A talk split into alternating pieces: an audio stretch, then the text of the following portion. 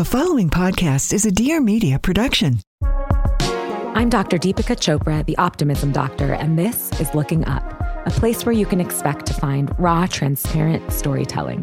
Listen in to learn real science based techniques to cultivate more optimism, resiliency, and authentic joy from artists, athletes, experts, and many more.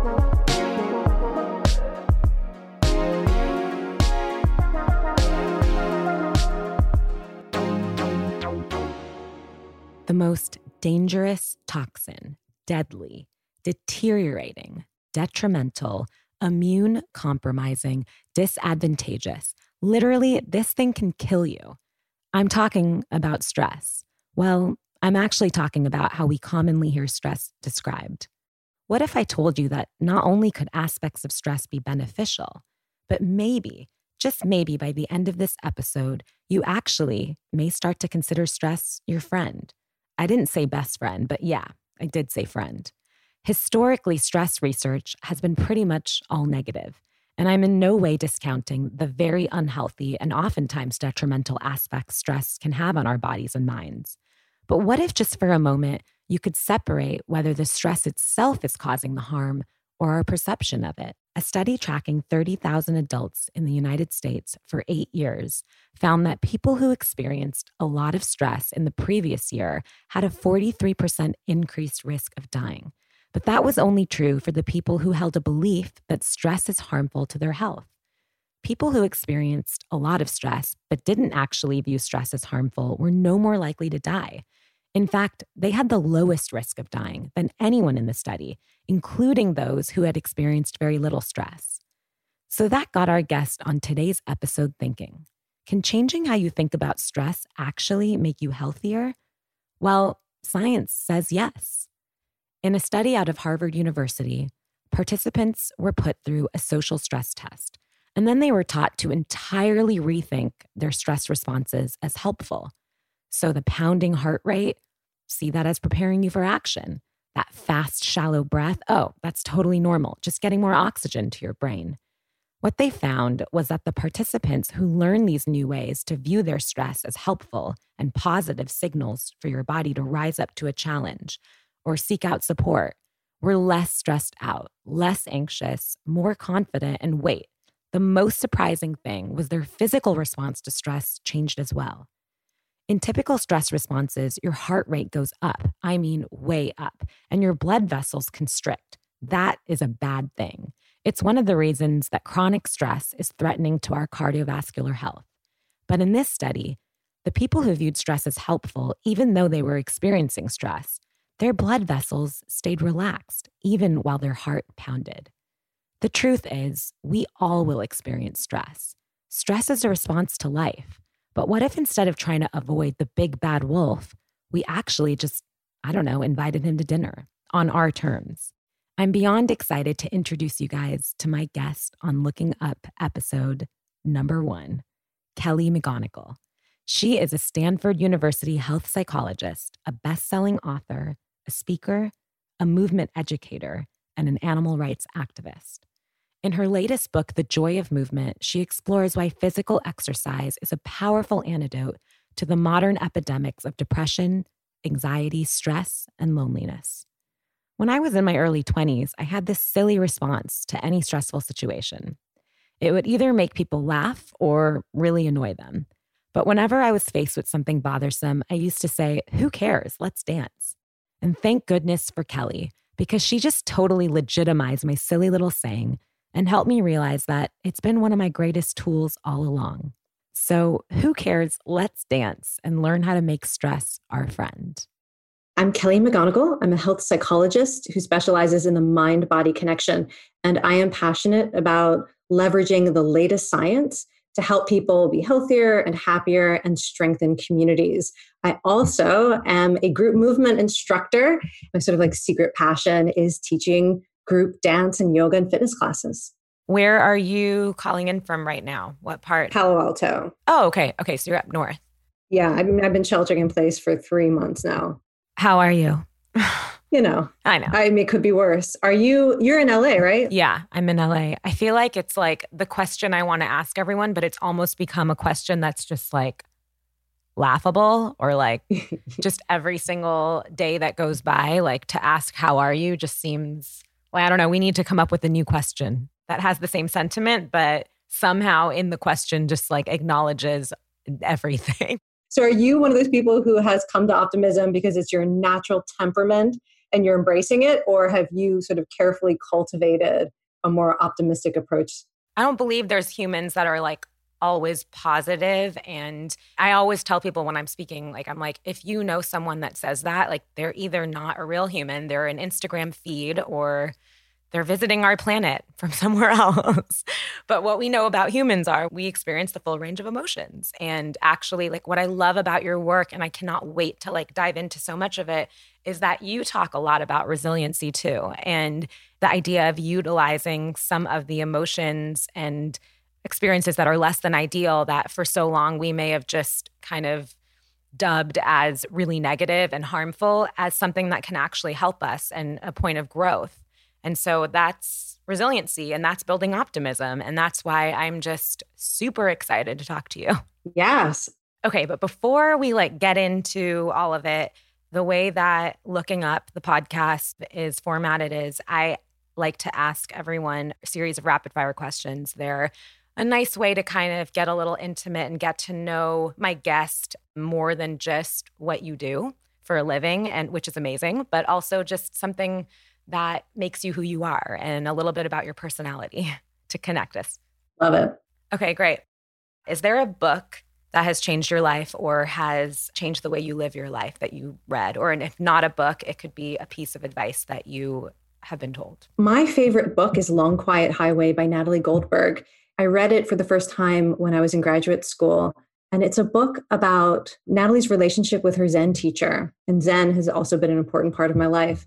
What I loved about the book is it's a really honest reflection the value of the teacher student relationship and the contributions that teachers make to their students' lives across the lifespan from like your elementary school teacher to your meditation teacher. It takes a really honest look at grief and loss. And the reason that that book I think really changed my life is it's an example of one of the reasons I admire Natalie Goldberg so much. She's a writer and a teacher who is really honest about life experience. And so this is something I've sort of held as an ideal that I have been working toward my whole life to figure out how to how to look at human experience, talk about it honestly, but with such a sort of love for the reality of it that it can it can make you almost feel hopeful even in the midst of difficult situations. So highly recommend Long Quiet Highway. I actually have not read that. And I that's this is a question I love because it also selfishly just gives me my own way of making a book list. People think I'm blank, but I'm actually blank. What comes to mind? People think I am really happy all the time. And actually, uh, you know, I've struggled with anxiety my entire life. And actually, I wrote about this in one of my books because I actually had a student once literally stopped me in the street. She was she took my dance classes at Stanford. She stopped me on the street and burst into tears, saying, literally, she said, "I'm so I'm so unhappy. I'm so miserable. I'm so lonely, and you are so happy all the time. How do you do it?" My inner experience is not that, but of course, she only saw me in the moment when I was most happy. Like I, I, started teaching group movement because it was when I felt connected and I could celebrate life and feel joy and not be a total, you know, mess of difficult thoughts and feelings. I've actually had that sort of projection many times throughout my life from people who only see me in either a public setting or in the, the settings where I, I get to be that version of myself. I love that that is something that came to you from one of your students? Because I think a lot of people can resonate with that just even from like social media or make presumptions or assumptions about you for what you do. Like, I, yes, I get that all the time. So much of optimism is resiliency, and without struggle, there's no resiliency. And so I think that's so important and so big for people to know that, you know, most of the time people are seeing these little tiny mini slices. And I think what's interesting is that you said that you know, not from a social media point of view, but that this person was seeing you in when you experienced something that was the most joyful for you. So funny because, of course, I maybe you've had this experience too. Is that all research is me search, and so I've carefully crafted a life where I have gotten to spend time with the science that is my medicine and the ideas that, that are my medicine and the activities that are my medicine.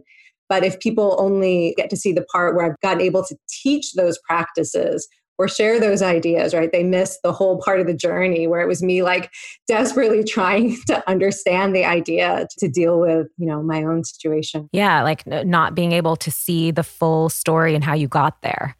Okay, when is the last time that you cried? You know, I can think of lots of examples in the last week. So I almost always cry when I'm listening to NPR and they have like StoryCorps I might be listening to, All Things Considered, and someone will come on and just like, okay, so people talking about their human experience moves me to tears all the time. I, you know, I'll cry at a well-crafted commercial also. So sometimes I'm moved to tears in a workout, doing a body combat workout and singing along to the song while doing a Muay Thai track that is about just like not giving up. And it just felt so good to do that movement and to be singing those lyrics and to sense my body alive in effort, my heart pounding and sweating, that I was moved to tears. I love that. And I resonate with that so much. As a teenager, I used to cry from like the wind blowing in the trees. and I still remember that. And I would like write about it, but just like nature. And I'm totally a crier at the human experience. My husband is actually quite similar. And so we both like when our son does something like sweet, which is like all the time, he called me his princess the other day and it made me tear up. Or if he like gives my my husband like a big hug, he'll my husband will get like teary-eyed. I feel like the more I'm really busy and chaotic though in the world and like the last few months have been that way, like I have lacked that because you do build up this sort of almost like a callus because it's like survival.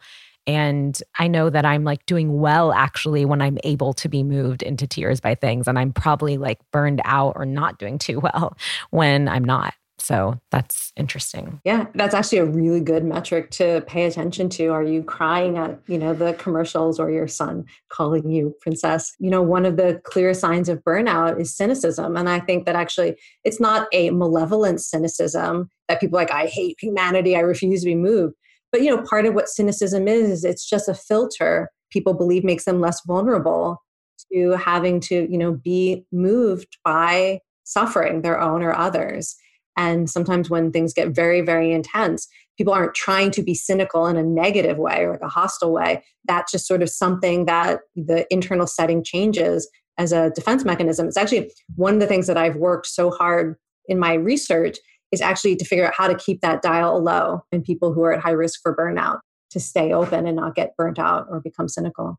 I have like definitely dealt with a lot of that. Definitely a, a, highly sensitive individual, and I always have been since I was a kid. You know, I didn't go to school for two weeks after the Titanic came out, the movie. My parents would shield me from movies of like unrequited love or people that couldn't be together or human hardship, but like it was okay for me to watch like Scarface because that didn't like make me miss school. But the other stuff I was shielded from. That's really interesting. I mean, like it would derail me. And then, like, I thought, you know, as I got into psych so much later, it was not, like I said, a linear path. The one of the only things that I thought or I was scared was like, how could I do this if this is, but it actually was amazing. It really did teach me how to sort of still be able to feel and not be completely derailed. But what I think so interesting, what you're talking about, the idea of the cynicism and related to burnout, is I really experienced this like for the first time when I became a new mom. I remember I'd be watching something with my husband and he would, you know, do the thing we usually do, which is cry at like a well crafted commercial. And I would literally have to change the channel.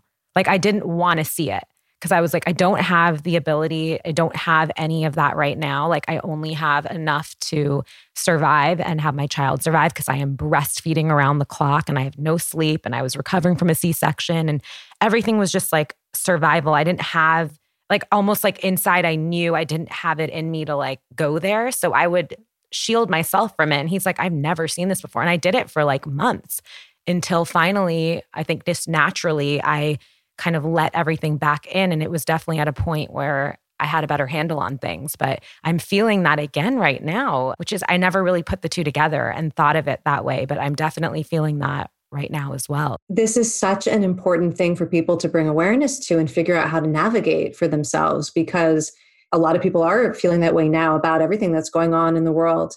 And there's such a fine balance between figuring out, okay, this is a healthy defense mechanism. This is my body and mind sort of protecting me and conserving my energy for what matters most, or the roles and relationships in my life where I can really make a difference. That sort of healthy self care or sort of targeted, you know, prioritization of versus the kind of cocooning where you start to get the sense that I can't deal with anything and trying to avoid and withdraw and the sense of actually feeling almost like inadequate to your life.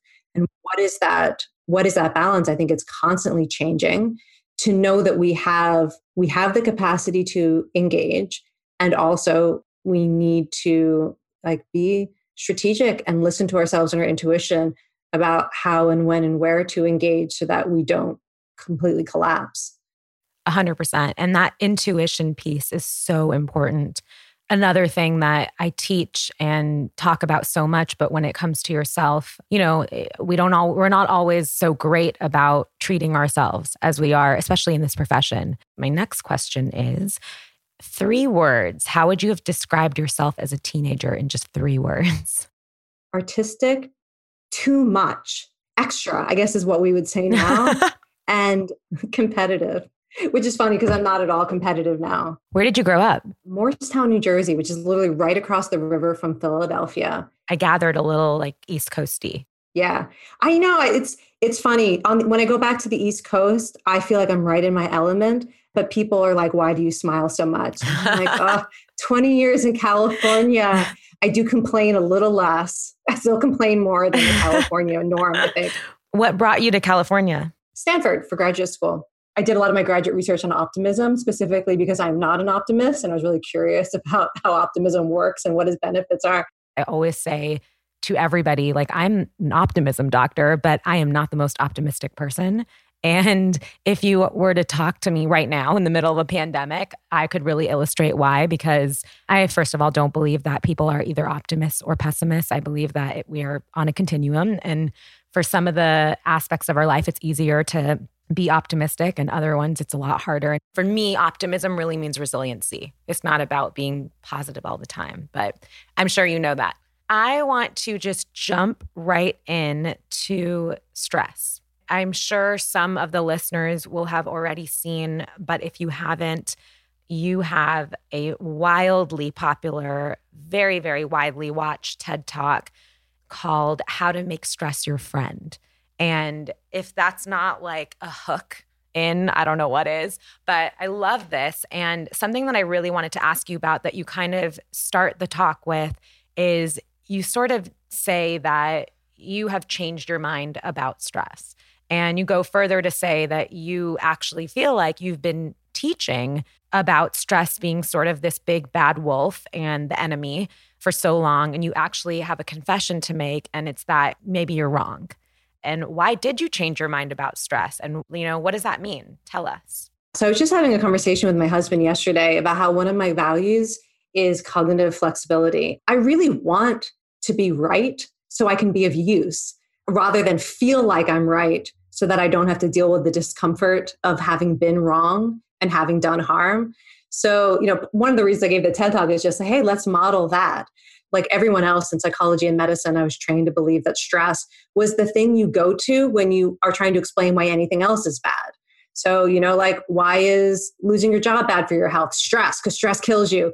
You know, why is getting divorced bad for your health? Stress, because stress kills you. Why is like life bad for your health? It's stress, and stress is it's always like the thing that you you just jump to because it's so readily accepted.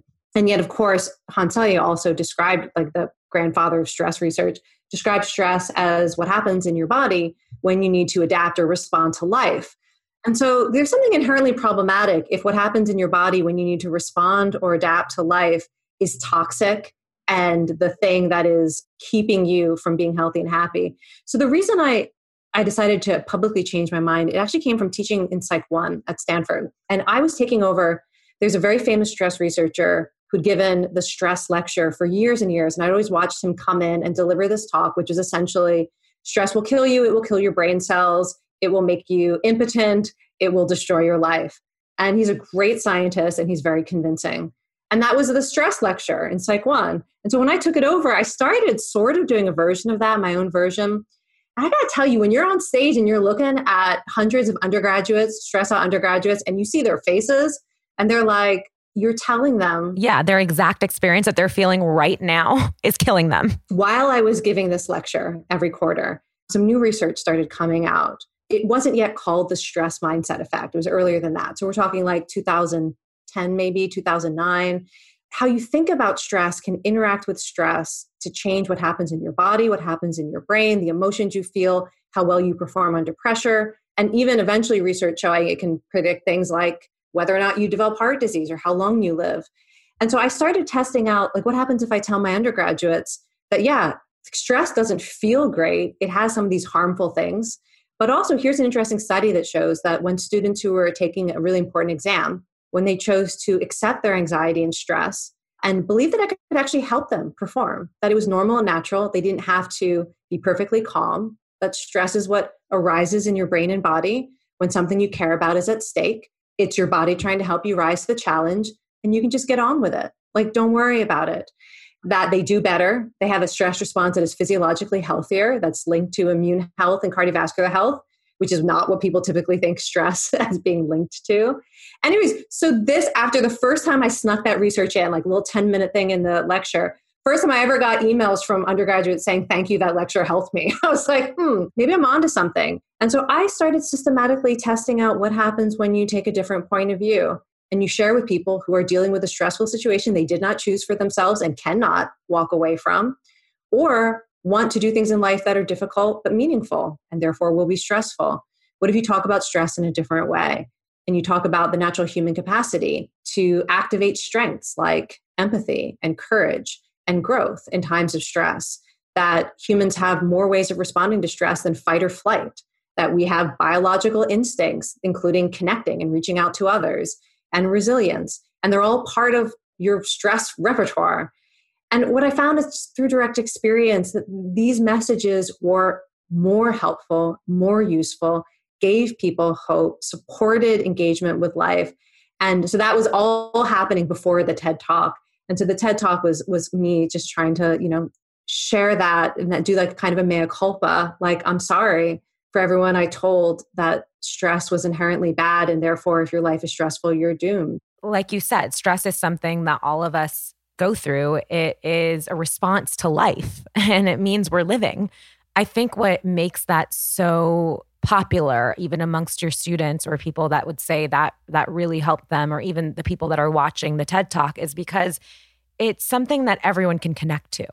Every undergraduate is stressed. Every single one of them. I mean, it's like at an all-time high in your life during undergraduate to be stressed. You have so little control. I find it so interesting as people get older, they lose empathy for why being young is so stressful. That at that age, it's not just exams, right? These are people who don't yet know if anyone will ever love them. These are people who don't know if they're going to have any kind of financial security in their lives. Young people are dealing with so much and so little control over it because as a student, you're constantly being told what to do, how to do it, when to do it, and evaluated. And it's a very stressful time, even if on the outside it looks like you don't have a lot of problems. Even just being a student is stressful, and then you add everything else that young people are dealing with. It's so easy for us to say, oh, if I just knew what I knew now, I would have, I should have done X, Y, and Z differently. And why did I think my life was so tough? I mean, I wouldn't have cried on the couch when I had that breakup as a teenager. How stupid. But like, we forget what we were really going through, and everything was such a big deal. Then there were big challenges that we had emotionally that now we know something that may erase that, but we're the same person and we don't know what's happening 10 years from now or five years from now. And that scares us too. One of the things that we know about stress is that when you ask people, how are you dealing with the most stressful thing in your life right now? The most common thing people say who are middle aged or older is all of the strengths I've acquired through the difficulties I went through in my past. And again, also, you know, that's something that accrues over time. And when you are younger, you don't necessarily have a narrative of yourself yet where you really understand how you get through things. And you might have a sense that you can, but as we get older, we really start to have a sense of this is how I get through difficult things. These are the people in my life I can rely on. And so much of being young is figuring out is it okay to ask for help? Who will support me? Am I allowed to have these emotions? Am I going to have a redemption story in this situation? I, especially during this time, like so many of the talks I'm giving are explaining to people that some amount of anxiety is actually really helpful and it's it's good for you. It's not all bad. Of course, it's on a continuum and it depends how it's impacting your life and we need anxiety and that's why it's there. And, if you think that you shouldn't experience it, people's coping strategies start to center around getting rid of uncomfortable feelings in the moment that they're happening and you you see things like turning to substances or you know just basically avoidant coping almost all of the most self-destructive behaviors and habits and addictions that people develop they originate as an attempt to escape from feeling bad you know one of the studies that i mentioned in my book on stress that shocks people researchers interviewed women who continued to drink high levels of alcohol during their pregnancy which of course people are supposed to know is not good for your pregnancy. And what they would say is, well, it's what gets rid of the stress, and stress is the really toxic thing. So at least, you know, me and my baby won't be stressed. And I like, I thought, like, this is where you logically get to if you believe that at its essence, stress is the most toxic thing. And so almost anything else you do that reduces your feelings of stress is better than having to feel that you know i'm not judging the women who said that. I think it's, it's actually is a logical consequence of the messaging that people get that stress is the essential bad thing to avoid. Do you have some practical tools that you share with people that can help some of us have a mindset shift and and sort of take down this belief that many of us have been living with for so long that is obviously needs to change so, the first thing is to redefine stress when you're feeling it as what arises when something that you care about is at stake. Adjacent from the definition people usually have, which is toxic things happening in my mind and body that will destroy immune cells and kill brain cells and and make me miserable and I can't deal.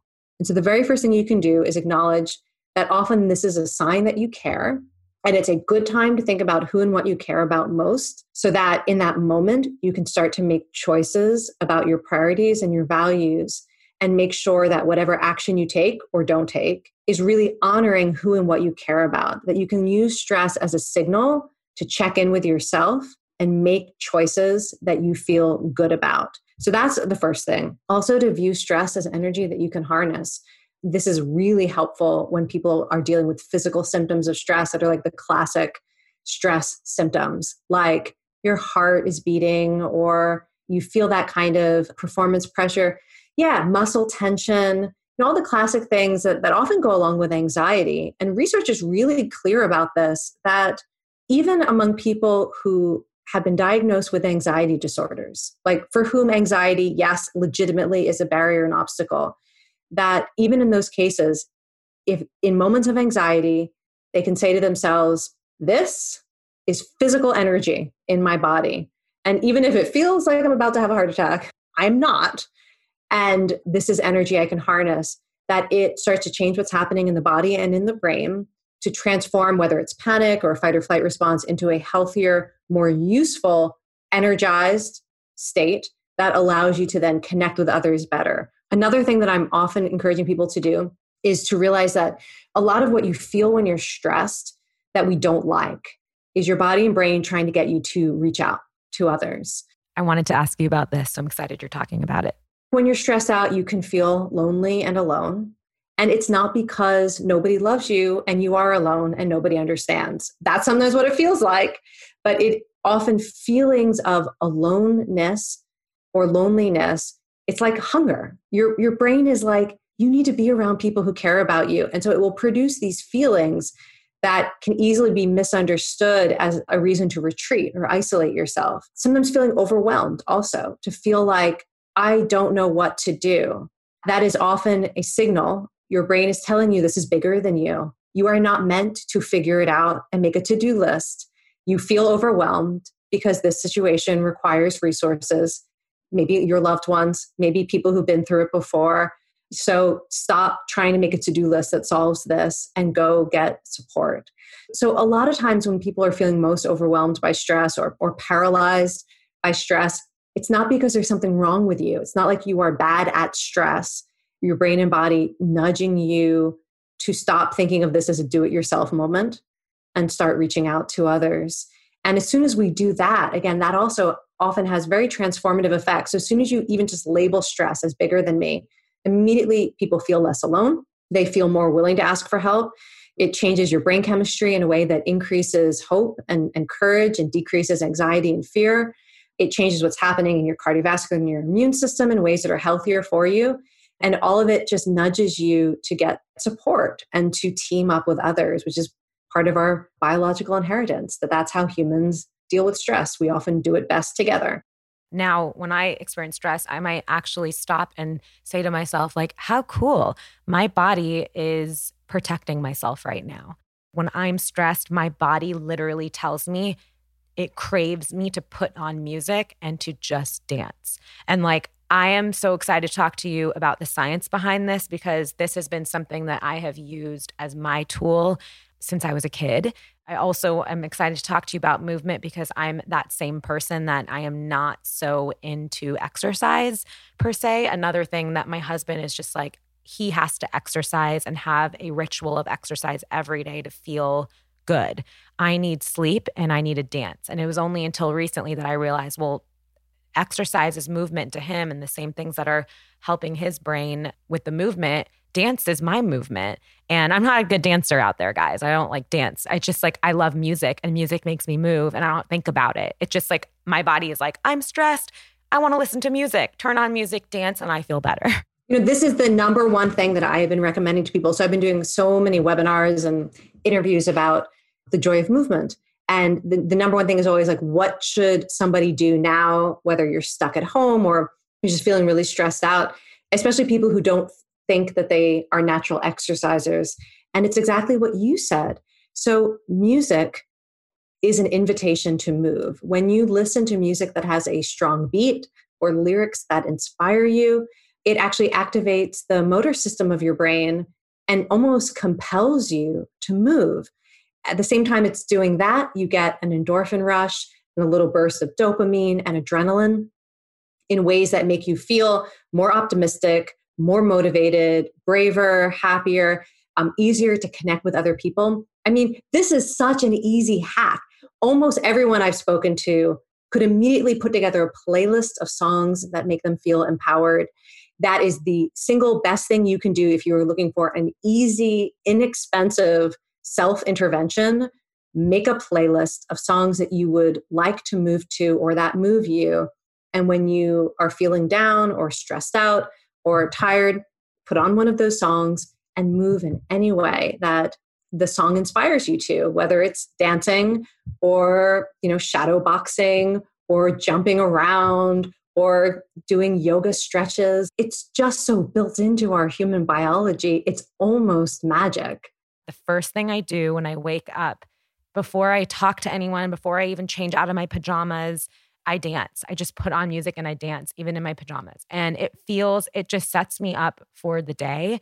And it feels almost, yeah, it feels like magic, but it feels almost like animalistic. Like it's not something I'm thinking about. It's not something I'm judging i'm not planning for it i just am like allowing myself to move and and there's almost also a piece of like sexuality in it that i feel like when you are a or i can speak for myself as a working parent and doing all the things like you lose some of that or you look for i didn't know that would be an added benefit where just doing that even if it was for half a song or 15 seconds of a song, or sometimes I'm lucky and I get two full songs. I felt like I connected to the feminine part of myself, which had I felt like I hadn't in a while. It shook out a lot of the stress. And I never really looked at any of it as exercise. And so I think that's what I realized kind of is the same but like I started to realize the same feelings I get from just doing my wake up and dance when I was in my early 20s. I'd always just say, Who cares? Let's dance it was just my way. And so I love that your new book, Joy of Movement, this book really was the first book for you out of the books you've written that was truly for yourself and the first book that you weren't asked to write. And, you know, you talk about this idea of most, you know, people know of this idea of a runner's high.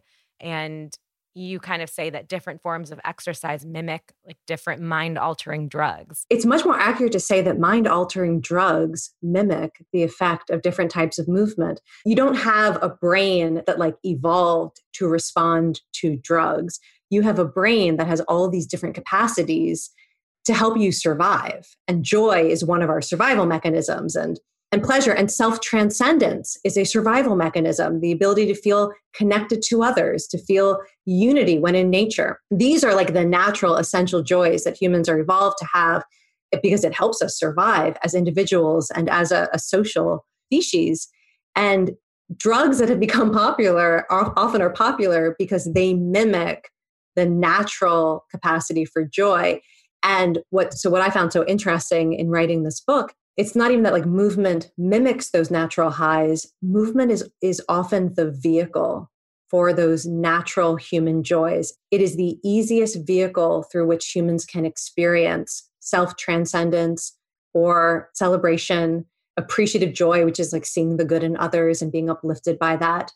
The endorphin endocannabinoid rush of persistence and the, the pleasures of enduring teamwork cooperation. And that's why you know somebody going for a run in nature can have these incredible spiritual experiences or it can be a really positive treatment for depression because these experiences are changing your brain chemistry. They are mind altering in ways as powerful as any drug but they do it in a way that is really accessible and accessible to people in, in any body one of the things that I, I often have to clarify is because people think, oh, you mean like the, you know, the young 20, 30 year old runner without injuries who has the use of every part of their body and is a certain size and, you know, grew up as an athlete. I'm like, no. In the book, I'm talking about people in wheelchairs with partial paralysis, people recovering from strokes, people with Parkinson's disease, people with severe mental health challenges, people of all sizes, including people in large bodies who are not exercising to lose weight, but because they love how they feel and how they feel about themselves when they move their bodies. I'm even talking about people at end of life in hospice care choosing to to move their bodies because it helps them feel alive. I think that's so interesting and it's so unique for all of us like I had mentioned like my movement tool is so different than my husband's, is so different than my parents, is so different than my friends. And maybe there's some people where my movement tool is actually really similar. And, uh, you know, and I have found those people too. And it's really fun to move with them. Okay, so every single podcast episode of Looking Up, we end with pulling a card from my Things Are Looking Up Optimism deck of cards. If you were with me, you would choose your own. But since you're not, I'm choosing one for you at random. And maybe you'll get the dancing card.